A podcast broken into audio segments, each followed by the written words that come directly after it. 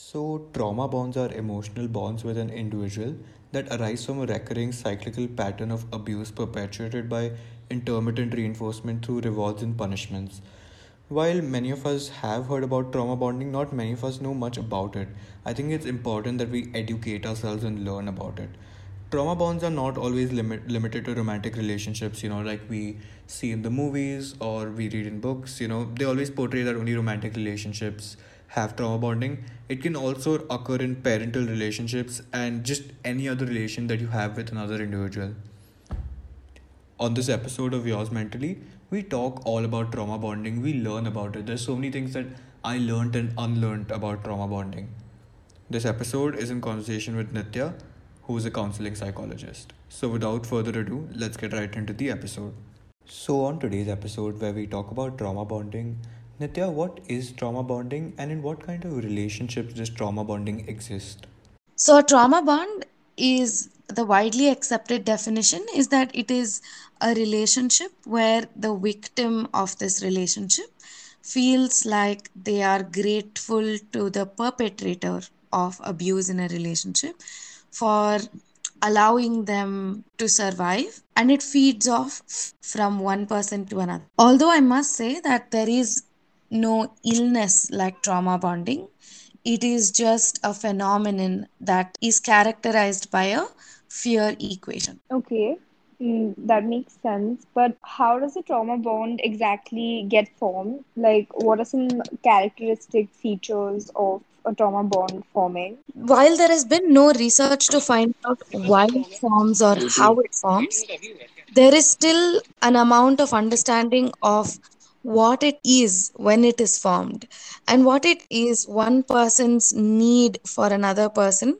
where they feel like if this other person is not there then they cannot fully function in the best of their abilities. It's also characterized by high and lows of connection, a lot of emotional distance, but highly sexual attraction, perhaps, or physical attraction, perhaps. And it also enables a bunch of harmful, deceitful, abusive behaviors. And both parties have a tendency to want to control each other's actions, thoughts, and emotions. I think I see that a lot happening. Like the last part you mentioned, right? Controlling each other. Each other. I see it a lot happening in uh, relationships nowadays of uh, a lot of uh, kids my age, like you know between Hmm. 16 to 18, and I feel like it's it, it stems from something to do with their childhood. I, I believe that like you know probably they have controlling parents at home, or Hmm. you know they, they just see someone close to them who is controlling, and so they they tend to be controlling as well. And I think like it's rather than it being seen as something toxic, it's romanticized as being protective and secure, which I don't Hmm. agree with.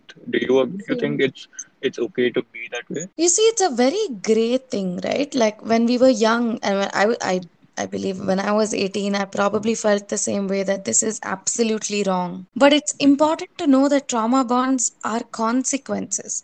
They are not something that people chose to form. They are consequences of of what happened around them. And whether it is viewed as toxic or whether it is viewed as protective really depends on the culture that it is being viewed through. And the culture plays a very important lens. Like for example the whole trauma bond and where it came from is a very westernized culture. Hmm. but if you go into asian cultures most of what would be explained as trauma bond is actually just a collectivist culture style. Could just be that that is how people have been generations and generations. But your generation above 16 and even millennials like till about Mhm. 35 we've been exposed to a lot of western values and culture pop culture right? So our psyche is now uh, molded by what we believe is true for us which may not have been the reality for the previous generation Right. Yeah, I agree with you. We're too influenced by uh, movies, books, and television. Like, especially a lot of kids my age. Like, you know, it's just like like an example I have to give is like you know relationships on in, in on television and all that seem really uh, you know it just seems like hot sex, going out on dates and all, and it just it makes love look easy when it really isn't. Like there is a lot of other things to it which they obviously don't show on TV and You know, Yeah. there's a lot of negative things that they show. And I think they don't understand that if there are kids who are 12, 13, or even like below the, the age of that, they, they get influenced and they sort of develop those character traits in their adult life.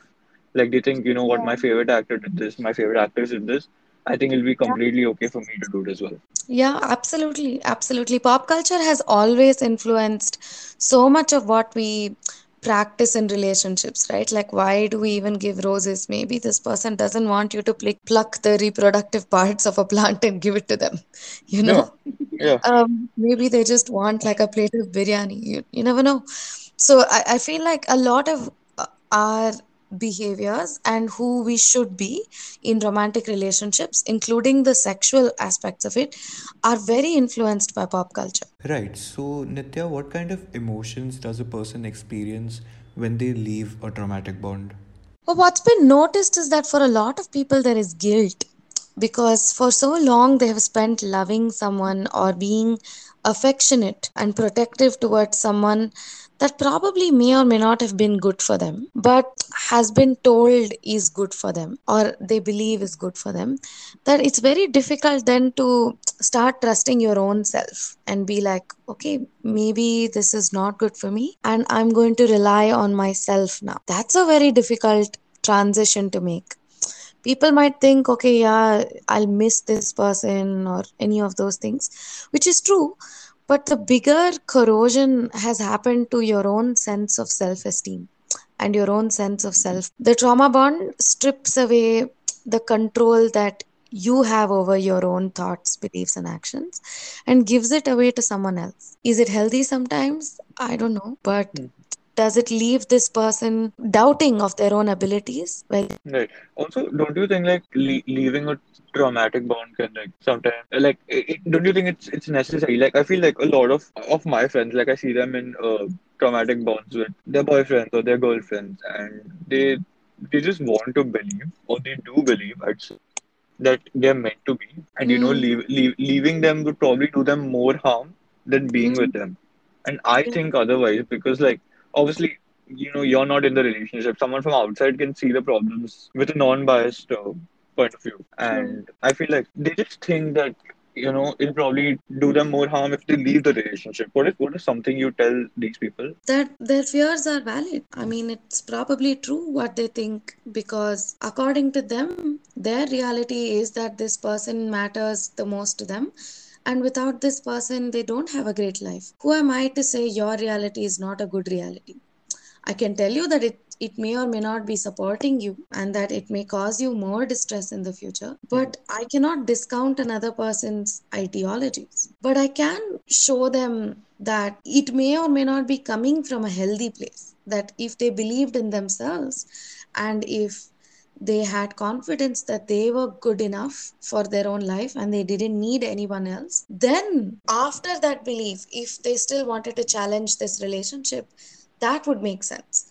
But to just challenge a relationship because somebody on the outside thinks it's not healthy, well, you're on the outside. You don't know the inner dynamics of this relationship, which is the big critique of of using psychological terms like trauma bonding in pop culture ways, right? You Mhm. can't just Yeah. label a friend trauma bonded. That's Right. it's a psychological condition, which means that it may not be trauma bonding. It may just be that this person 16 years old and right now the sex is great. No, Okay. it's in 18. but uh, please don't have sex below 18. But yeah, Yeah. you never know because at teenage you're not supposed to have a fully formed brain. You're supposed to be experimenting. So I would say teenage relationships are most often very volatile, but but I wouldn't call them all trauma bonds. I would call them volatile relationships. And I'd be very careful to not label everything trauma bonding because Mhm. that's just a buzzword. It's this time's buzzword. 20 years ago, it was Stockholm Syndrome. And even Yeah. that was not really well proven. Right. Right. Although when you spoke spoke uh, spoke about you know how our teenagers brain is still developing, we're not expected to know everything. I think I agree with you. Like I feel like in India, like specifically, we're just expected to do too much at a very young age when we can't. Like like you know, I, like I just see us like so much happening around me. Like even in terms of education, like you know all this IIT, JEE, all of this. I think expected to do too much. They like the expectations placed on them are too high, which which just it, it just isn't right for them because like I don't think many of them know how to cope with it. Like not everyone can be a Stanko, you know. Absolutely. Absolutely. And that random chase towards we don't know what, without even defining what success could be, Yeah, can create very, very difficult relationships. And sure, like you said, the relationships we share with our parents reflect outside all the time. So yeah, if if we've grown up in environments that are that expect so much of us and put so much pressure, pleasing this person and and getting that good job or that appreciation can create that sort of okay I, I have to please this person or fulfill their needs for me to get a positive stroke yeah. And you know when you spoke about success, I think this this is what pisses me off the most. Like in India and, in, and even in the world, success is majorly defined as earning money and making a name. I it it is never defined as anything else. Like you know being Yeah. happy or any of that. It's just always money and a good name. And I think that's I don't I don't think that's right. I, I find that very wrong, honestly. talk to capitalism Yeah, yeah. So, Nitya, I have a follow-up question. How does one help themselves cope when they break off a traumatic bond? Since we were talking about if someone breaks off a traumatic bond. first of all don't label yourself as a traumatic bond keep it simple go back to first principles is this relationship hurting me more than it's causing me good then probably i need to mm-hmm. leave it you know Yeah. Right.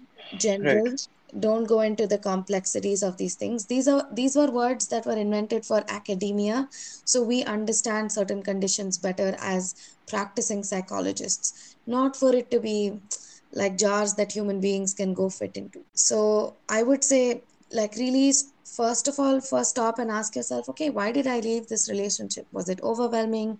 Was it too much? Was i not ready for it? What is Mm-hmm. and then when you leave a relationship that you felt very on and off with or like where it was very intense and you couldn't take it a lot spend some time to go back and do some self-care to take care of yourself get to know yourself again.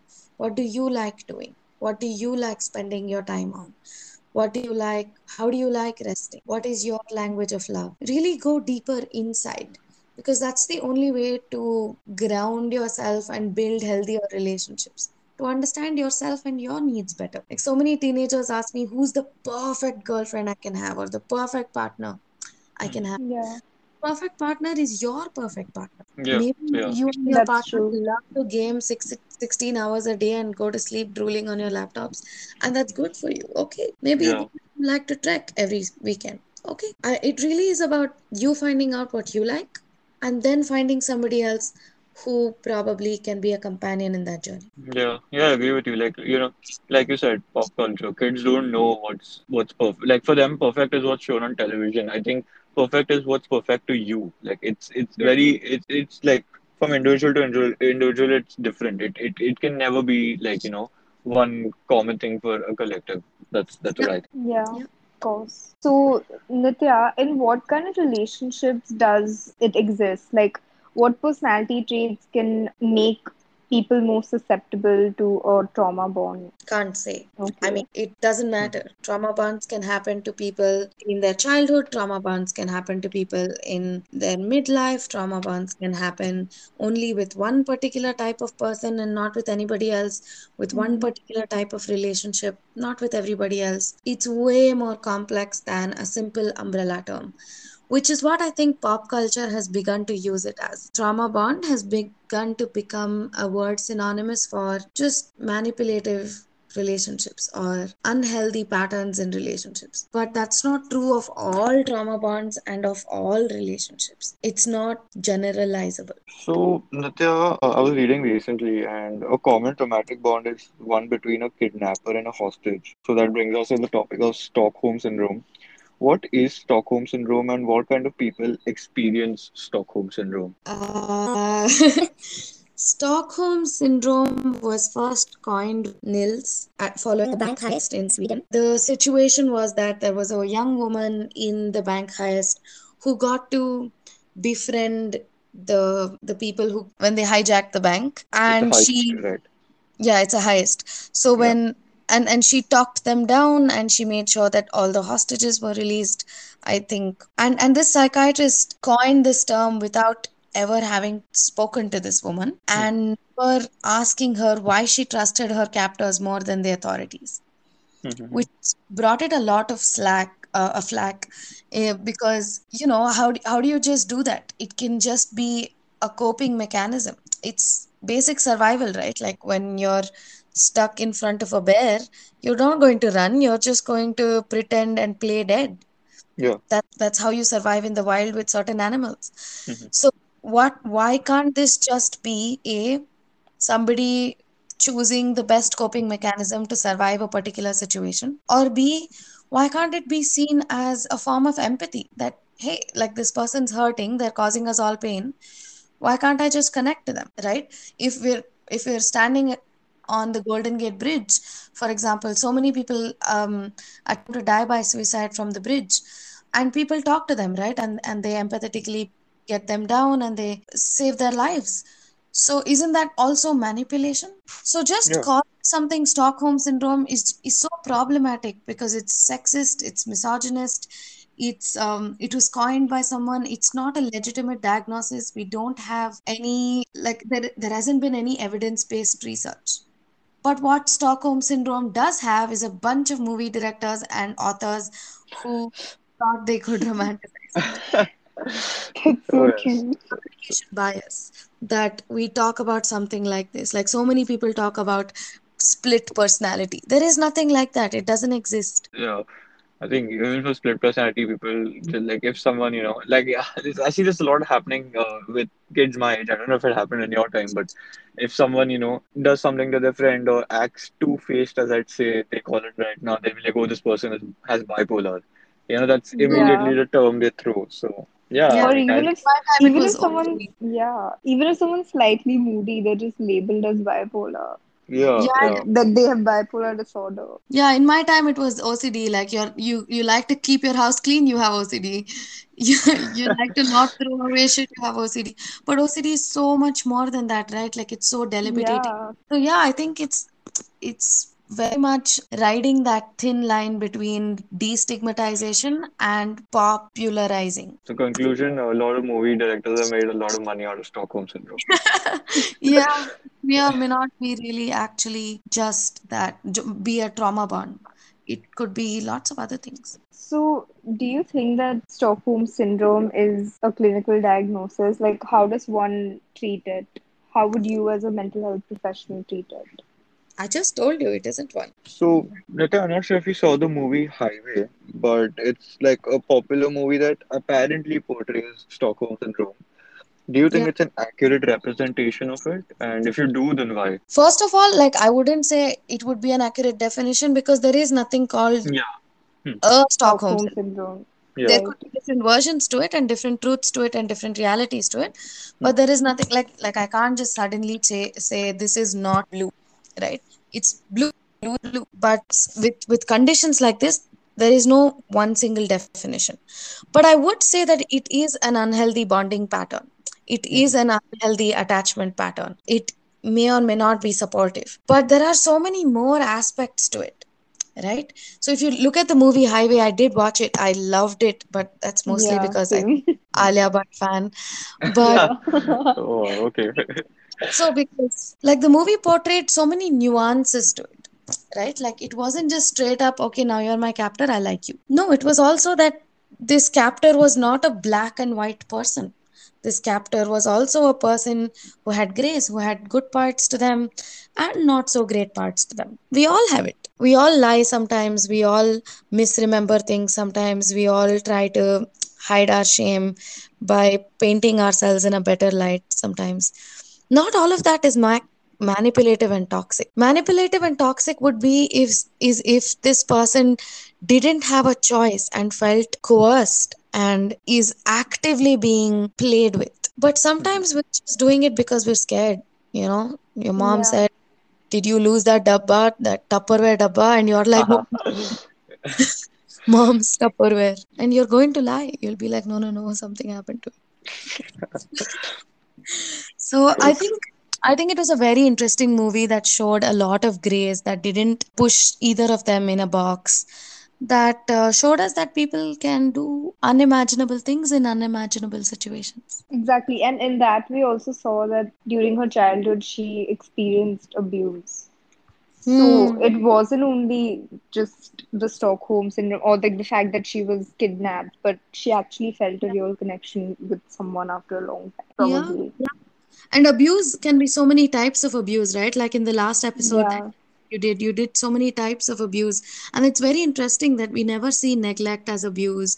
We never see emotional unavailability as abuse, but it is. Right. Of course. So this brings me to the last question for today.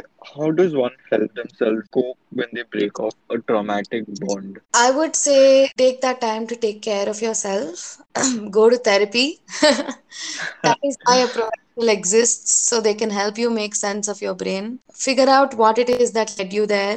Figure out in what ways you can protect yourself from walking into the same type of relationships because, you know, we all do have a type. And to perhaps be more mindful, practice mindfulness exercises in any way mindfulness need not be just meditation. Football is mindful. So find Yeah. your mindfulness. I think I'd, I'd end with be very wary of these new words and buzzwords and new labels because they're Mhm. just they're like puff sleeves and bell bottoms. They will come and go out of fashion. But your Yeah. feelings, your thoughts, your emotions, they remain throughout.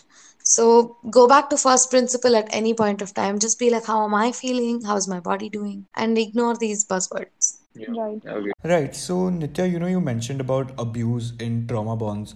What exactly were you talking about? Could you explain in detail? Like there is no actual like way way or reason why trauma bonds form, yeah. Like like I can tell you that you and I can both be like we gr- we can grow up in the same environment with the same parents, and one of us can develop trauma bonds with our romantic partners, and one of us can develop trauma bonds with our bosses. And if we had a third sibling, maybe that person would never develop trauma bonds at all. So I can't predict that like X leads to Y. I can tell you that X Mhm. contributes to Y. And that's a huge difference in, in the space of science, which is not a huge difference in the space of art and performance. Right? Art and performance, a- a- as an actor or myself, I can tell you that we're not representing all of the all of the beggars when we're playing a beggar on screen we're playing that beggar so when alia bhatt is playing that particular person she's playing that particular person she's not playing all of the people who ever got kidnapped Yeah. Right. Of course. and that's really important to make a distinction because your trauma bond may not look like your best friend's trauma bond and both of you might be in a very traumatic relationship Yeah. Yeah. and that's very important and that's something pop culture won't tell you Pop culture is bullshit, honestly. I, I, I don't like it at all. It's just there for like entertainment. It shouldn't be there for influence. how old are you aman I'm 18. When I was 18, I got up in class one time and I said, I hate feminists. And my teacher told me oh. Sit down. and she gave me Ars Poetica and um, I think a book by Ira Gubler. And she said, read it and then come back and tell me what you think again. I think as a as a very ardent feminist now, I must tell you that religion and pop culture have done more good than they have done bad, but they're both just tools. It's really how we use them. If you use them for betterment of people around you, then you can use them well. If you use them for worse, then it's worse. The entire country of India wouldn't have hospitals if it weren't for Christian missionaries. But the entire world wouldn't have so many wars if it wasn't for Christianity. Right. So uh, this is quite a good episode, honestly. Learned a lot from it. A lot of misconceptions definitely. cleared, I'd say. A lot and a lot to take back from it for people as well. So thank you, Nitya, for being with us. Thank you, Aman. This felt so nice. Uh, and Thank to everyone so who's listened to Leo, thanks for listening. I'll see you in the next episode. Okay, so before I end the episode, I think all in all, that was quite a good episode. I learned a lot from it, particularly about Stockholm Syndrome. You know, all this while I actually thought it does exist and it is a real thing. And, you know, she just proved that, you know, no, I wouldn't say prove, but she kind of told us that, you know, why Stockholm Syndrome isn't even a real thing. It was, and she explained the story behind it, which is so interesting. It's something that uh, I did read during my research, but a research for the episode, but I didn't know about it like from school or I hadn't heard about it from anyone else. You know, uh, pop culture really does make us believe a lot of things are true, even though they're not. You know, like we do hear things from my um, from our favorite influencers, and we're like, oh yeah, this must be right. You know, because we kind of look up to those people and we think that yeah, they're going to be right, but uh, there are times that they you know are not right and which is okay. It's you know it's not compulsory that uh, you have to be right all the time. But it is important that before you preach something or before you spread information you do your research on it because it's really important to you know say the right things if i had to put it that way. So yeah that's about it i enjoy this episode and i hope you do as well and i'll see you in the next episode Take care.